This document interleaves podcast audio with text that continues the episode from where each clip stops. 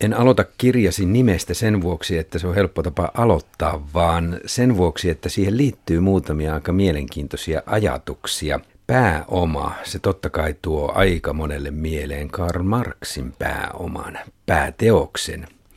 Pääteos voihan sitä ajatella, että tämä kirja, joka on iso kirja, on tietyllä tavalla sinun pääteoksesi.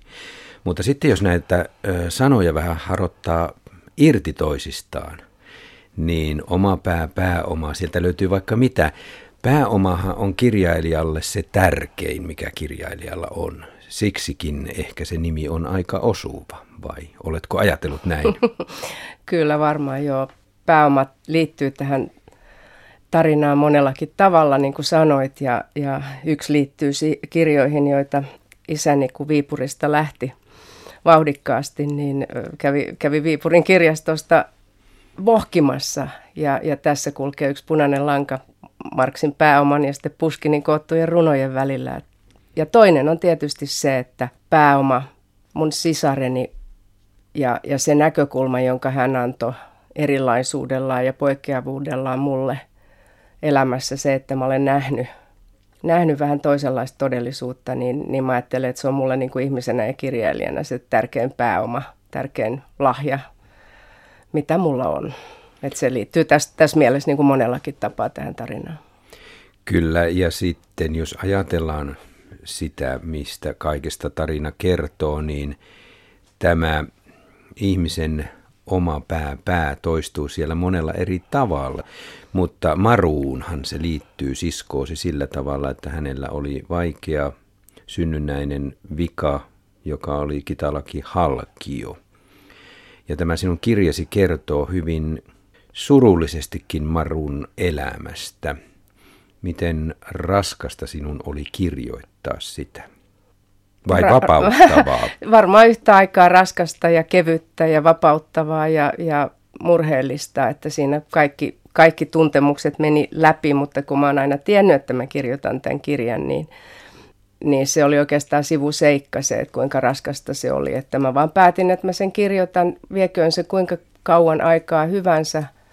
Kirjoitan sen niin moneen kertaan ja karsin sitä niin paljon, että siitä tulee joku semmoinen lopputulos, joka, joka sitten olisi edes likiarvoisi niistä tunteista, mitä mulla on nyt hänen kuolemansa jälkeen.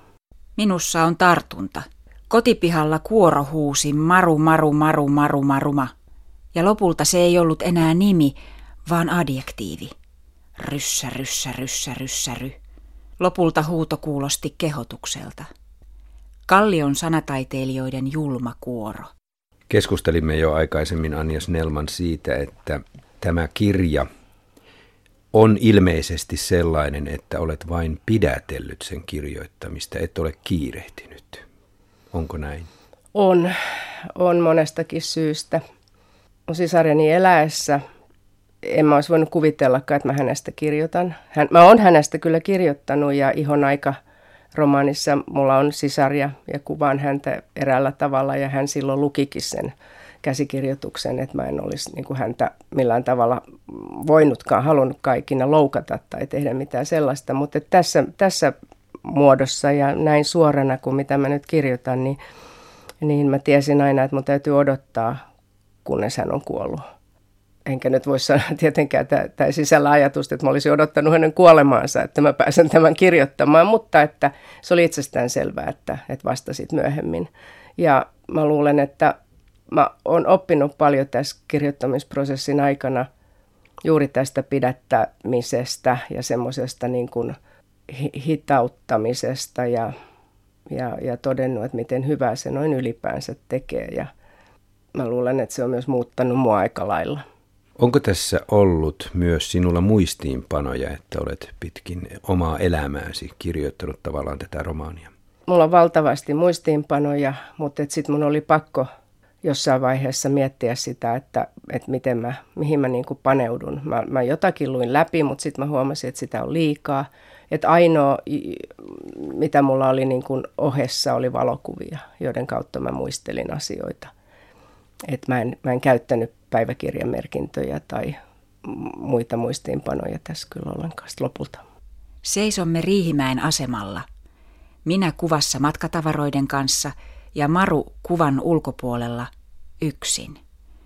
Kello on puoli neljä iltapäivällä. Kumpi meistä on enemmän yksin? Tämä ei ole ollenkaan tavallinen, niin sanotusti tavallinen kirja sisaruudesta, vaan sen erikoisuuden tuo tähän se, että Marulla oli muitakin sairauksia kuin tämä kitalakihalkio. Teillä on varmaan ollut siskoksina hyvin erilainen suhde. Olet ollut häntä kymmenen vuotta nuorempi, mutta ilmeisesti joutunut omaksumaan aikuisuuden jo vähän lainausmerkeissä liian varhain, koska joudut huolehtimaan hänestä. Ja se ei pelkästään tietysti johtunut mun sisarestani tai hänen, hänen niin kuin sairauksistaan tai vammoistaan, vaan, vaan siitä, että se lapsuuden perhe oli niin huojuva, että mun isä oli alkoholisti ja äiti sitten sairasteli myöskin, että siinä ei tavallaan me lapset jäätiin vähän vaille hoitoa ja etenkin mun sisko jäi. Ja sitten tavallaan tämä, että musta tuli vähän niin kuin suojeleva häntä kohtaan, että musta tuntuu, että mä jouduin jo varhain niin kotona kuin kodin ulkopuolellakin suojelemaan häntä maailman julmuudelta, koska tämä Kitalaki Halki oli aikaan saanut sen, kun se oli ollut hoitamaton, hän ei ollut saanut puheterapiaa, niin hänen puheensa oli niin epäselvää, että ihmiset ei ymmärtänyt häntä ja tulkittiin häntä koko ajan väärin. Ja, ja sitten tämä reuma, reuma teki hänen kävelemisestä aika varhain semmoista hoipertelua, että kaikki tämä jo ihan kodin ulkopuolella oli, oli semmoista, että oli, oli hyvin vaikea kestää sitä ihmisten julmuutta. Ja sinä katsoit minua ja hymyilit. Se palkeen kieli. Tiesitkö, että valehtelin? Tiesitkö, kuinka paljon kaunistelin, peittelin, jätin sanomatta, nirhasin, raaputtelin. Loppuun saakka. Kun tämä on kirja aika surullinenkin paikoin tämä kirja Marusta ja Marun vaikeasta elämästä, niin siihen tulee rinnalle tarina sinusta, jo, jolle tapahtuu hyvin, joka saa hyvän elämän ja menestyy. Se tavallaan tuo lukijalle kahden tason siihen. Ensin se tuo sellaisen tason, että, että tässä on hyväosainen ja tässä on vähäosainen. Mutta sitten kun sitä miettii vielä enemmän, niin minulle ainakin lukijana tuli sellainen olo, että tämä hyväosainen Anja Kauranen silloin tunsi myös surua siitä, että hänellä asiat oli hyvin ja Marulla huonosti.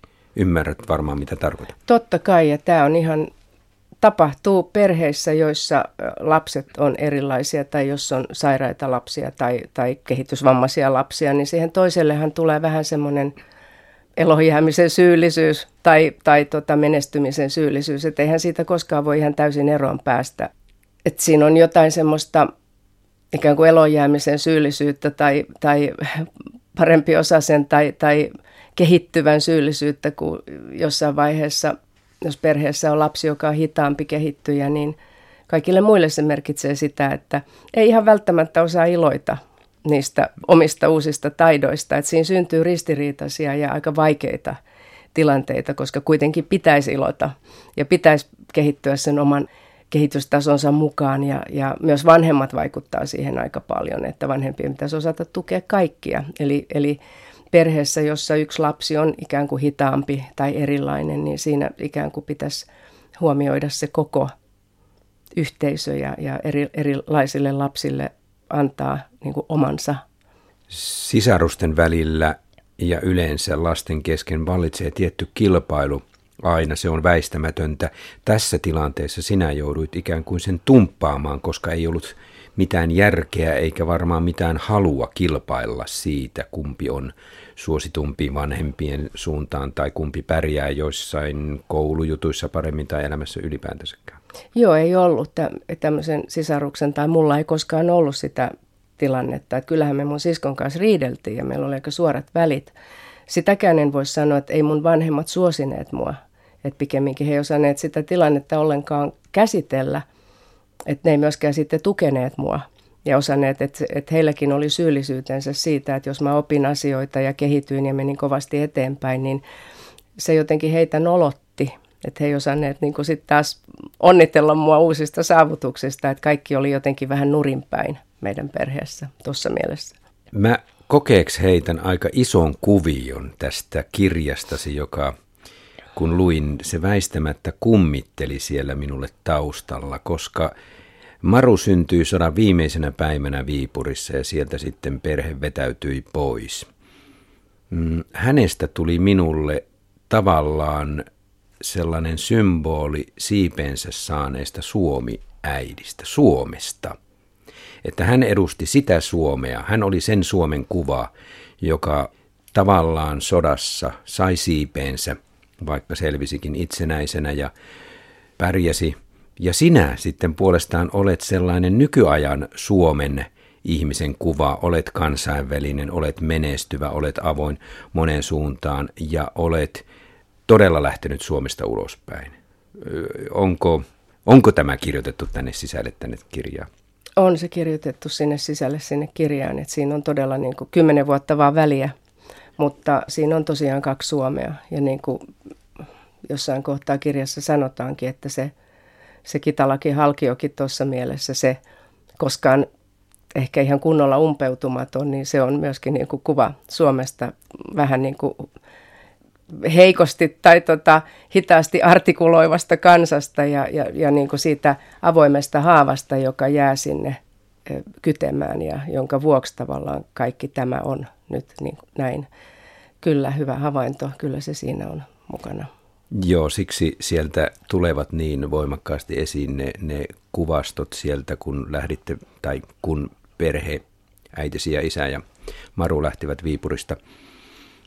Muut kuvasto, mitä käytät tässä aika paljon, on sitten nykyaikaisempaa. Siellä on laulaja Amy Winehouse ja sitten norjalainen terroristiksikin luokiteltava Anders Breivik. Kerro ensin, miksi nämä tulivat mukaan tähän tarinaan? No ne tuli ensimmäisiin kirjoitusversioihin varmasti sen vuoksi, että Amy Winehousein kuolema oli hyvin lähellä vain hiukan mun sisareni kuoleman jälkeen. Hän kuoli ja sitten samoin tämä Anders Breivikin tämä terrori-isku sattui myös ihan samoihin, että ne sijoittuu samoille viikoille ja ne viikot mun elämässäni oli niin dramaattisia, hämmentyneitä ja, ja kaikki, kaikki mahdolliset pelot ja, ja surut läsnä. Ja mä aloin sitten miettiä heitä ikään kuin mun sisartani ja näitä kahta muuta ihmistä rinnatusten. Ja, ja siitä lähti sitten ikään kuin se ajatus siitä, että mikä näitä yhdistää. Mä aloin pohtia ja sitten siitä mä, seuraava askel oli siihen, että mä aloin pohtia, pohtia perimää ja, ja, ja kummankin perhettä, taustaa, jotka sinänsä on myös mielenkiintoisia. Ja luin sitten Amy Winehousein isän Mitch Winehousein kirjoittaman kirjan tyttärestään, jossa pohtii myös sitä, että miten – miten samassa perheessä voi olla niin erilaisia ihmisiä. Ja, ja Amy Winehousein veli, joka on aivan toisenlainen kuin Amy koskaan oli. Sitten jotenkin siitä se lähti. Tässähän menet aika pitkälle DNA pohdiskeluissa jopa sillä tavalla pitkälle, että DNA on se, joka tekee sinusta Anja Snellmanin ja Breivikistä sitten hänen kaltaisensa – onko se isompi mm, se merkitys kuin kotikasvatusympäristö ja kaikki nämä, nämä, koska DNA korostuu tässä aika tavalla? Kyllä, siis meidän, tämä on se ikuisuuskysymys tietysti, että, että kumpi vaikuttaa ja, tai missä suhteessa ne vaikuttavat ympäristö ja sitten meidän biologinen perimä. Ja se on, se on asia, jota mä oon koko elämäni itse miettinyt, kun mä sisarini kohtaloa olen miettinyt ja se on mua sitten muutenkin pohdituttava asia, kiinnostava koko geenitutkimus ja geeniteknologia, että, että se, se sitten kutoutuu tähän mukaan myös niin kuin tämän DNA-spiraalin, kaksoispiraalin löytyminen, joka on kudottu mukaan, että, että nämä jollain tavalla sitten eri kirjoituskertojen myötä kutoutu mukaan tarinaan. Jos ajatellaan tästä perimä genomitutkimuksesta noin ylipäänsä, niin koko ajan löytyy uutta.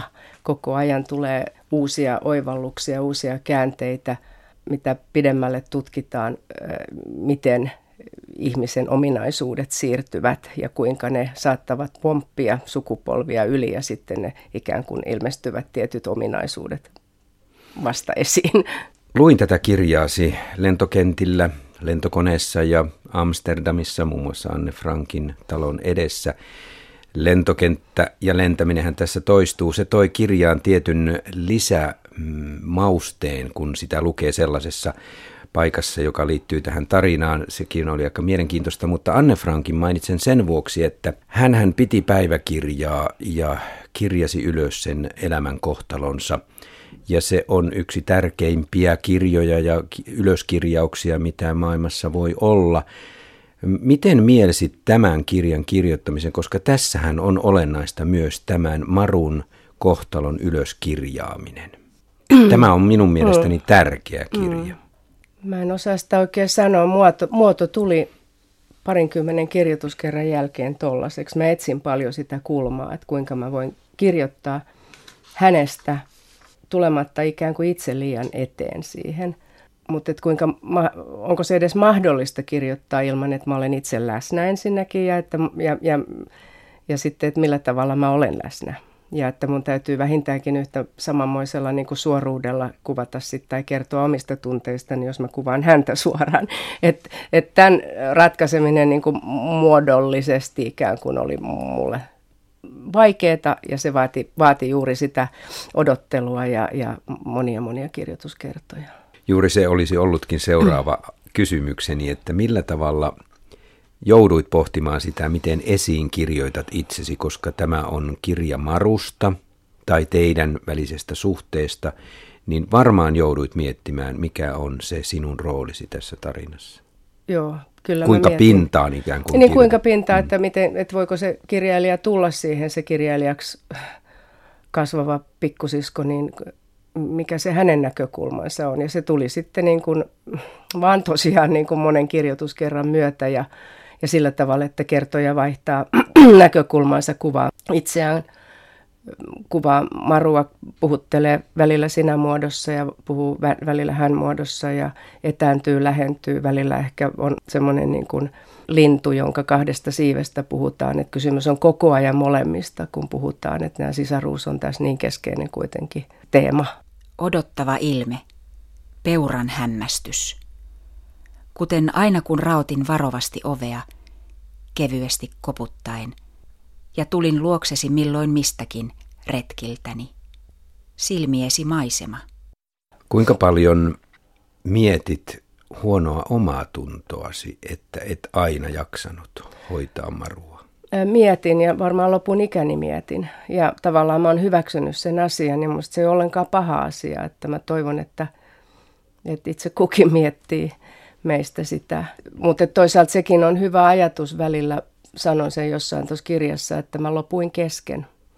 Mä lopuin aika usein kesken. Mun voimat loppu, kun on oma perhe ja omat lapset ja, ja työ ja, ja monet muut elämän murheet siinä. Ja sitten vielä niin kuin on se huoli toisesta, on huoli sisaresta. Että kyllä se, kyllä se raskasta on ollut ja välillä on ollut vaikea tosiaan niin kuin elää ihan normaali arkea sen takia, että elämä on ollut hyvin aikataulutettu viimeiset kymmenen vuotta.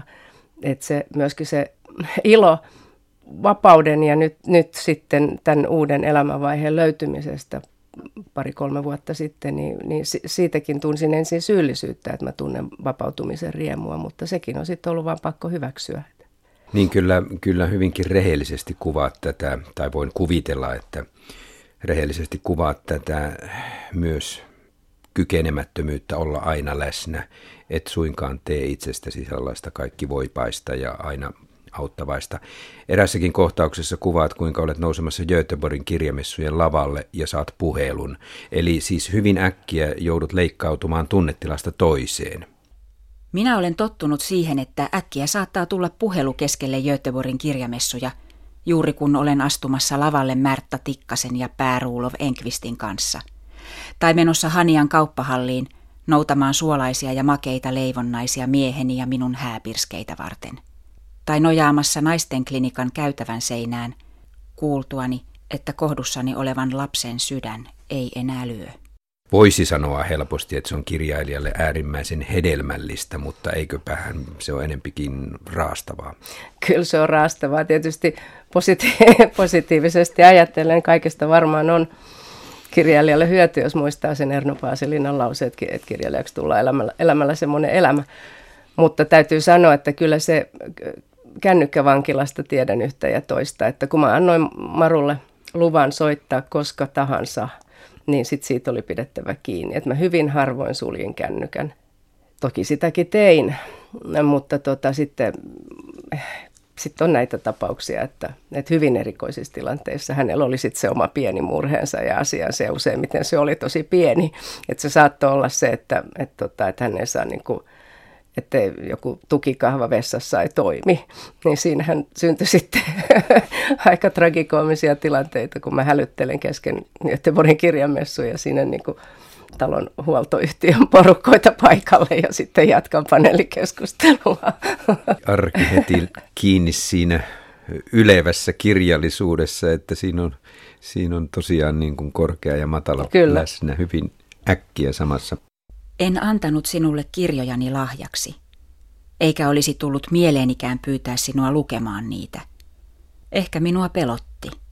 Ehkä olisit löytänyt itsesi sieltä esikoisromaanin vammaisesta leoveljestä tai pelon maantieteen maarusta, vaikka olin sinua aina kekseliästi naamioinutkin.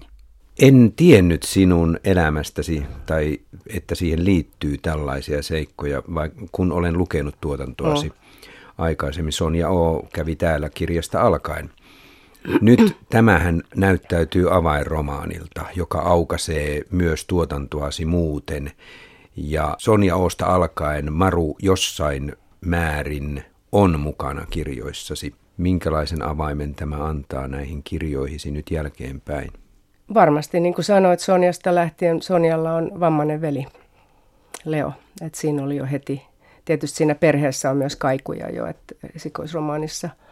Mm, sitten kiinalaisessa kesässä, ihonajassa, hän esiintyy kyllä ihan vähän omana itsenäänkin, mutta en, en halunnut, siinäkin mä niin kuin suojelin tavallaan sitä häntä niin kuin enemmältä kuvaukselta, koska en halunnut mennä siinä asiassa pidemmälle, se oli kirja äidistä, niin että kyllä hän on siellä ja, ja vielä niin semmoisissa hahmoissa niin kuin tieteen maarussa nimeä myöten vähän niin kuin eri, hyvin erilainen ihminen, ehkä vähän tuommoinen Asperger-autisti tämä, tämä kummallinen naistutkija, että siinäkin, että mulla on aika paljon semmoisia sy- syrjästä katsojia, vähän semmoisia poikkeavia hahmoja, syntymässä säikähtäneitä, joita mä oon kuvannut. Että kyllä siinä kaikessa on aina ollut tämä.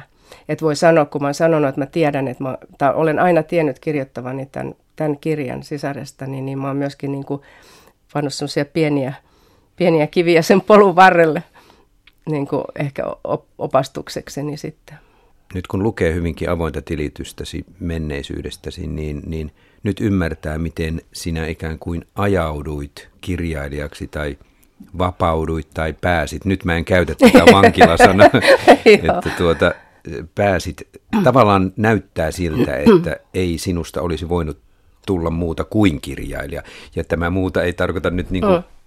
vaan Joo. siis jopa.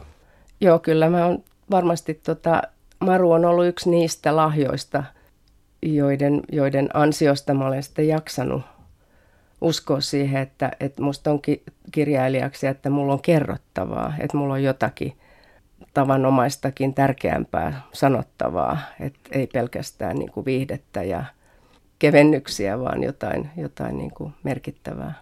Anja Snellman, kysyt tässä kirjassasi yhdessä kohdassa, miksi minä olen tällainen. Kumpaa kysymys tarkoittaa, Marua vai sinua? Tai molempia? Molempia, molempia. molempia. Et mun lapsuuden yksi tiuhimmin niin kuin itselleni esittämiä kysymyksiä oli tämä. Että mä, mä, niin kuin, kun mä usein ajattelin, että Maru oli se tavallaan se likiarvo, josta minä poikkesin. Että mä ajattelin sen myös niin päin, että mulla olisi pitänyt olla samanlainen kuin hän. Et ei niin päin, että mä ajattelin, että minä olen normaali, vaan pikemminkin päinvastoin, että mun pitäisi olla samanlainen kuin hän.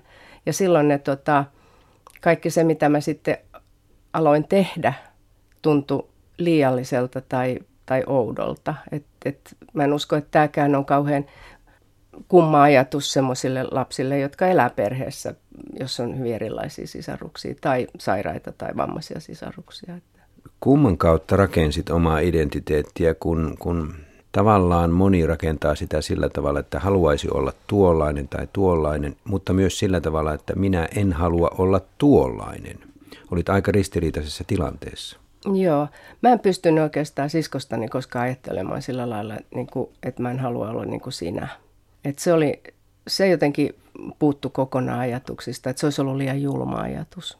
pikemminkin sitten jo piti vaan kehitellä semmoinen sit kouluun mentyä, niin ajatus, että mulla on oma tie ja mun pitää yrittää uskaltaa kulkea sitä.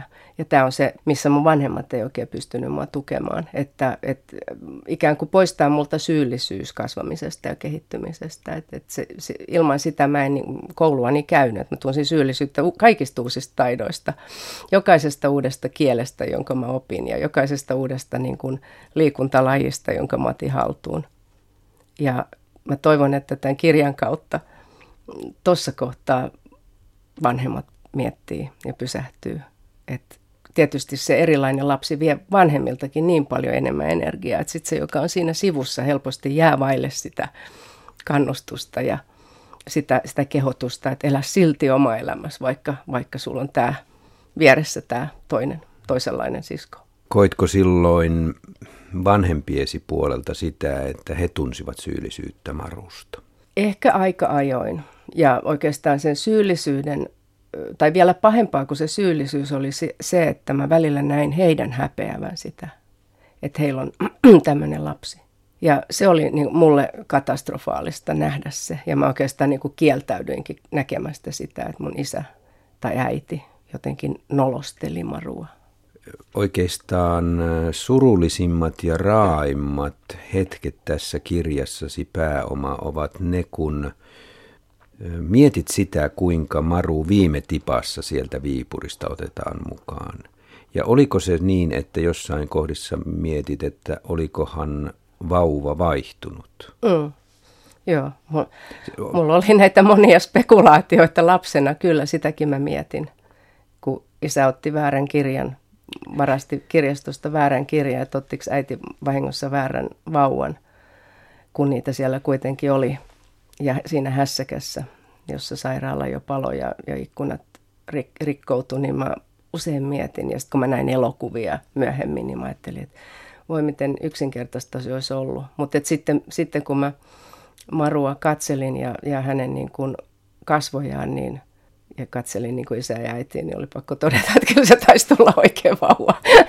niin paljon muistutti kuitenkin piirteiltään. Ensimmäinen ajatus tästä on, että onpa julma sisko, mm, että ajattelee mm. näin. Mutta kyllähän tuo on aivan normaalia ikään kuin oman mielen hoitamista, että pieni lapsi selittää itselleen, että voihan tässä olla näinkin, että eihän tämä Tämä, t- tässä on joku erehdys. Kyllä, ja mä mietin tämmöistä vaihdokkuutta myös toisinpäin, että kyllä mä pohdin, että mä olen vaihdokas että mut on löydetty jostain valintamyymälä edestä niin kuin vaunuista tai jotain muuta. Että tässä on jotain outoa salamyhkästä, että kun me ollaan niin erilaisia. Että.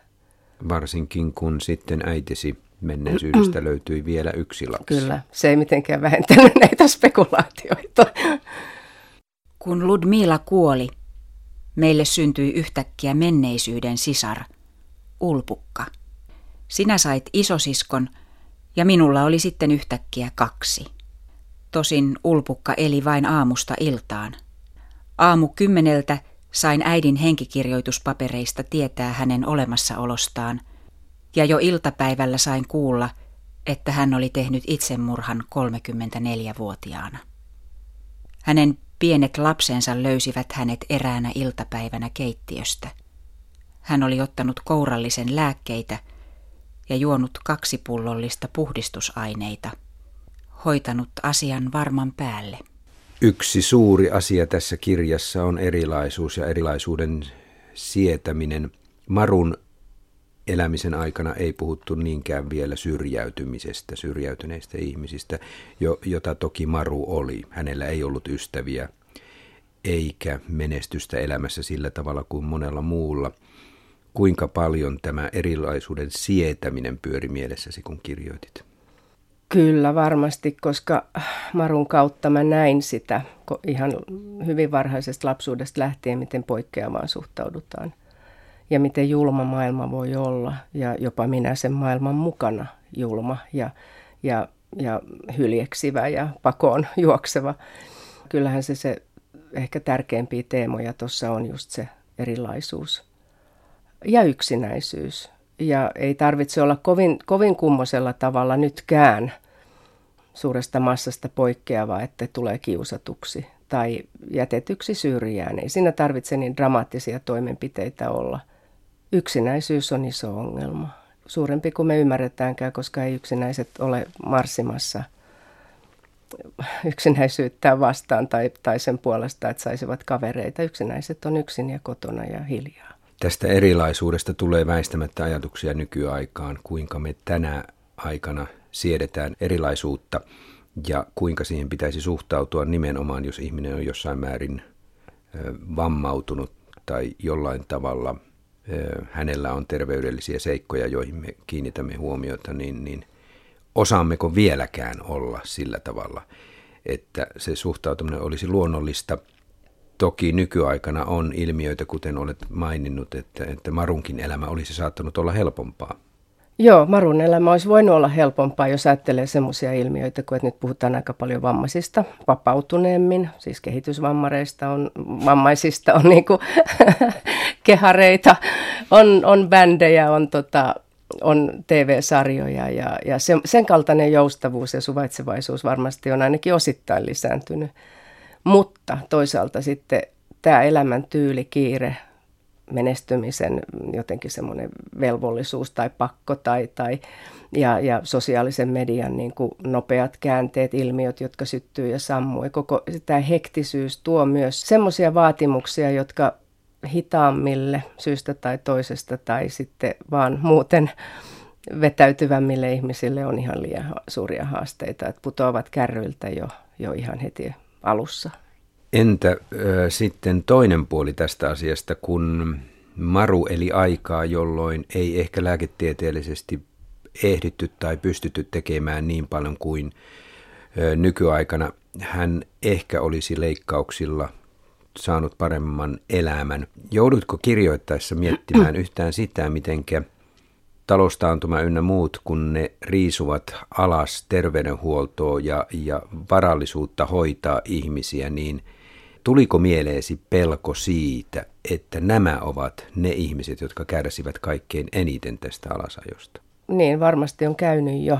Että tavallaan kun ajattelee, että tämä menee myöskin tämmöinen osattomuus, tai nyt kun ajattelee kaikkia näitä YT-neuvotteluja ja irtisanomisia, niin perheissä pahimmillaan se aiheuttaa monenlaisia ongelmia sitten. Ja sitten kun perheessä on ongelmia vanhemmilla, niin sitten lapset jää heikommalle huolehtimiselle ja silloin ei myöskään huolehdita just tämmöisistä lääketieteellisistä korjausleikkauksista, terapiasta, kaikesta säästetään tai kaikkea yksinkertaisesti ole tarjolla enää ihmisille. Et, et se on tämän, tämän, juuri tämän ajan, jossa me puhutaan, niin se on se, on se mun niin kauhuskenaario, että tavallaan tulee semmoinen uusi aalto ihmisiä ja lapsia, joita ei hoideta ja joiden sit hoitamattomuudesta johtuen koko elämä voi saada aika niin kuin surullisia sävyjä.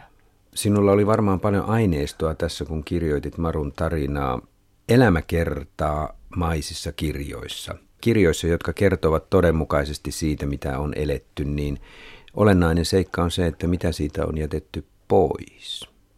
Mä en Varmaan mietit kyllä, kun karsit ja kirjoitit Joo. uudestaan ja uudestaan. Joo, mä en osaa niin kategorisesti sanoa, että olisi ollut jotakin, mitä mä ajattelin, että mä jätän nyt kokonaan pois missään kirjoittamisen vaiheessa. Että se tavallaan tuli se poisjättäminen ihan semmoisen joka kirjoittamiskerran jälkeisenä niin kuin semmoisena, ja se on ihan niin te- työvaiheessa semmoinen leikkaaminen ja tavallaan editoiminen siitä tekstistä, karsia rönsyjä ja liikoja, että vaan niin kuin polttaa sitä puhtaammaksi ja puhtaammaksi. Mä en osaa sanoa, että mikään osa-alue sinänsä olisi jäänyt pois, mutta paljon pieniä tarinoita, paljon yksityiskohtia, on jäänyt pois toki, koska sitten mä halusin kuitenkin, että tämä on niin kuin kirkkaampi. Onko se myös sillä tavalla karsitun kirkas, että olet, olet kirjoittanut sen hyvin läheltä Marua ja sitten itseäsi. Ja siinä ei nyt olekaan kovin paljon ajankuvausta sitten sota vuosien jälkeen, sanotaanko tuosta välikaudesta nykyajasta on sitten Amy Winehouset mm, ja mm-hmm. Breivikit, mm. mutta siitä välistä ei juurikaan ole sellaisia yhteiskunnallisia mm. kuvauksia. Joo, sitä piti äh, juuri miettiä ja varmaan osin karsiakin sitä kuvausta, että, että kuitenkin se tärkein tapahtui siellä kotona ja neljän seinän sisällä ja siinä maailmassa, joka Marulle oli se Marun maailma. Eli niin kuin koti, työ, se ihan pieni elämä pieni yksityiselämä. Minä laitan hallin radion tai levysoittimen täysille, ettei Maru kuule. Mutta Maru on jo poissa. Hiivin hiljaa eteiseen ja painan korvani komeron ovea vasten. Hän osaa olla hiljaa, vaikka hänen hengityksensä tuhiseekin enemmän kuin kenelläkään, jonka tiedän. Kerro yksi yksityiskohta, joka minua kiinnosti lukiessa. Oliko aivan totta se, että Marulla oli pieni komero, missä hän tykkäsi asua? Niin hauskaa kun se olisikin tyydyttää sun uteliaisuutesi, niin mä en kyllä vastaa tähän, kun musta tuntuu, että mä vien jotain lukijalta, jos, jos tota mä sanon, että on, on totta, totta. Tai sitten varsinkin, jos mä sanon, että ei se on fabulointia. Mutta en malttanut olla kysymättä, koska se liittyy niin olennaisesti Maruun mm. ja Marun elämään siihen, miten laajaa, miten, mm. miten rajattua hänen elämänsä oli oli asia kuinka tai kuinka päin hyvänsä, niin sillä ei ole siinä mielessä merkitystä, koska se istuu tähän tarinaan erittäin mm-hmm. hyvin. Se on niin hyvä osa tätä tarinaa. Se antaa lukijalle konkreettisen kuvan siitä, minkälaista on erilaisen ihmisen elämä. Hän ei ole joka suuntaan menossa, vaan mm-hmm. hän elää rajattua elämää. Mm-hmm. Muuttamisessa ehdottomasti vaikeinta oli komero. Jos haluaisin olla hauska, sanoisin – komerosta tulo. Olet tässä kirjassasi kirjoittanut, että tämän oven halusit avata vielä kerran ja nyt sulkea. Mitä se tarkoittaa? Haluan avata oven vielä kerran, selkosen selälleen ja sitten sulkea sen lopullisesti. Se tarkoittaa sitä, että kun kirjoittaa tämmöistä kirjaa, jota on valmistellut 50 vuotta, niin niin sitten kun sen tajuaa, että nyt mä oon sitä kirjoittanut ja kohta se tässä loppuu, niin tulee semmoinen tunne, että nyt se on täytetty. Aina välillä on aikoja, jolloin kuljemme ympäriinsä ylen onnellisina. Tässä se on ja, ja kuvaamme myöhemmin vielä lapsuuttani, nuoruuttani tai jo, jollakin tavalla perhettä, niin en koskaan enää näin. En koskaan enää mene tähän tarinaan sisälle, että, että mä niin kuin kunnioituksesta suljen tämän oven. Et si, siinä on vaan tuli se tunne, että se sisältää niin kuin surua, jäähyväisiä, mutta se sisältää myös niin kuin uuden alun.